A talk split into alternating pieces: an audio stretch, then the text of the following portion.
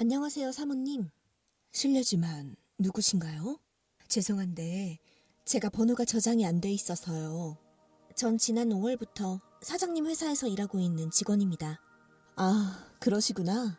그런데 무슨 일로 연락 주셨나요?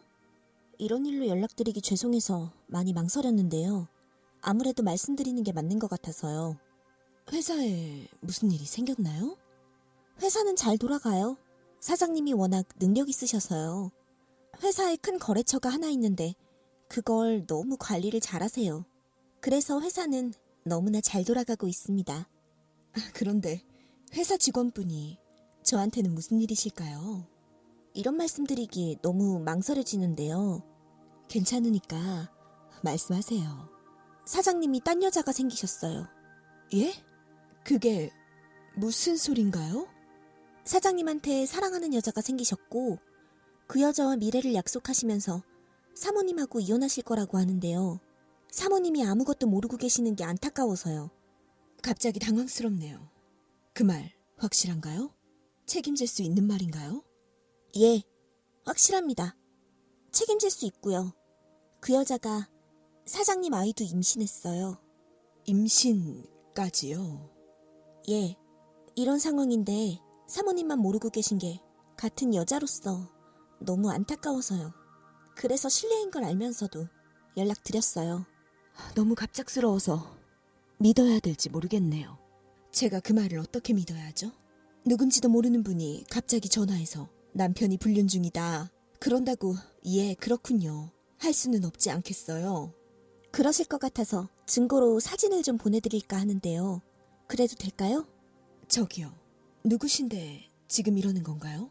저랑 모르는 분이니 저한테 의리가 있어서 이러는 건 아닐 테고 저희 남편이나 그 상간녀한테 원한이라도 있으신 건가요? 그게요, 사실은 예, 사실은 저예요. 예? 제가 사장님 아이를 임신했어요. 예? 너무 죄책감을 이기지 못해서 연락드렸어요. 이게 무슨...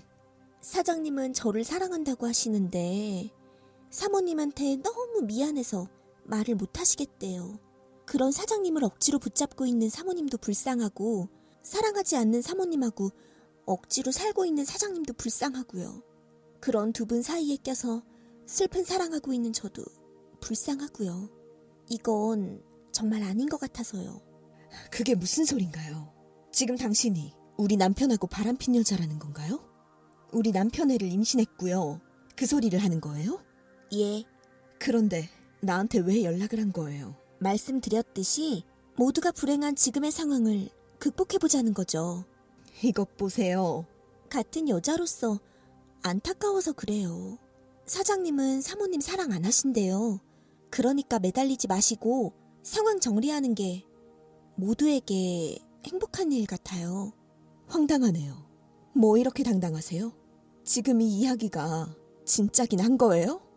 그러니까 지금 증거사진을 보내드린다니까요. 보시면 제 말이 믿어지실 거예요. 이런 말을 왜 나한테 하는 건데요? 이혼 결정에 도움이 좀 되시라고요. 지금 나보고 이혼하라고 알려준다고요? 그럼 제가 임신을 했는데 그냥 사시려고요? 내가 임신하라고 했어요? 뭐 이리 뻔뻔해.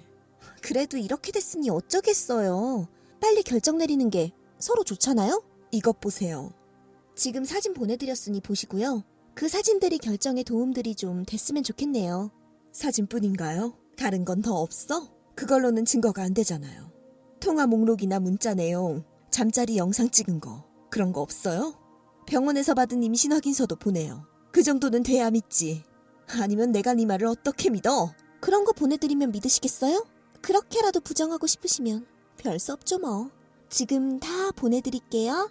보시고 빠른 결정 부탁드려요. 안녕하세요. 빠른 결정 감사드립니다.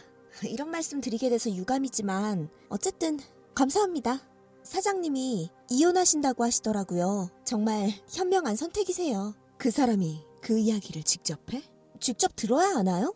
회사 사람들 다 아는데요. 다 건너 건너 듣는 거죠. 그래서 지금 기뻐? 남의 부부 너 때문에 이혼하게 됐다니까 행복해? 어쩌겠어요. 저도 안타깝지만 순리인걸요. 아, 순리. 사장님도 지금은 혼란스러우시겠지만 제가 옆에서 잘 보살펴 드릴게요. 걱정 말고 떠나세요. 어딜 떠나? 설마 이혼 확정 날 때까지 그 집에서 계속 사실 거예요? 그럼 서로 불편하잖아요. 그게 무슨 소리야? 내가 내 집에서 왜 나가? 이제는 사모님 집이 아니죠. 이혼하면 사장님하고는 남인데. 설마 그 집 위자료로 받을 생각이라도 하고 계신 건가요? 그건 안 되죠. 그게 무슨 소리야. 그리고 너 우리 집 알아? 어떻게 알아? 이제 와서 하는 말이지만 지난번에 한 번 갔었어요. 사모님 친정 가셨을 때. 정말 너무 예쁘게 잘 꾸며놓으셨더라고요. 이것들이 정말 가지가지 했구나. 집까지 끌어들였다고. 다 끝난 일인데 뭘 화내고 그러세요? 그래, 지난 일인데 뭘 화를 내고 그러나. 그런데 여기 내 집이야. 내 집, 내 거. 그래서 그놈이 나갔어. 지금 회사에서 지내지 않아? 예? 그게 무슨 소리세요? 그놈이 너 데리고 왔던 집, 내 집이라고. 그놈 집이 아니라 내 집. 내가 산 내 집. 그리고 혹시나 해서 그러는데 그놈이 타고 다니던 외제차. 그것도 내가 사준 거야. 그거라도 달라고 찔찔 짜는데 열받아서 폐차시켜버렸어. 차를요?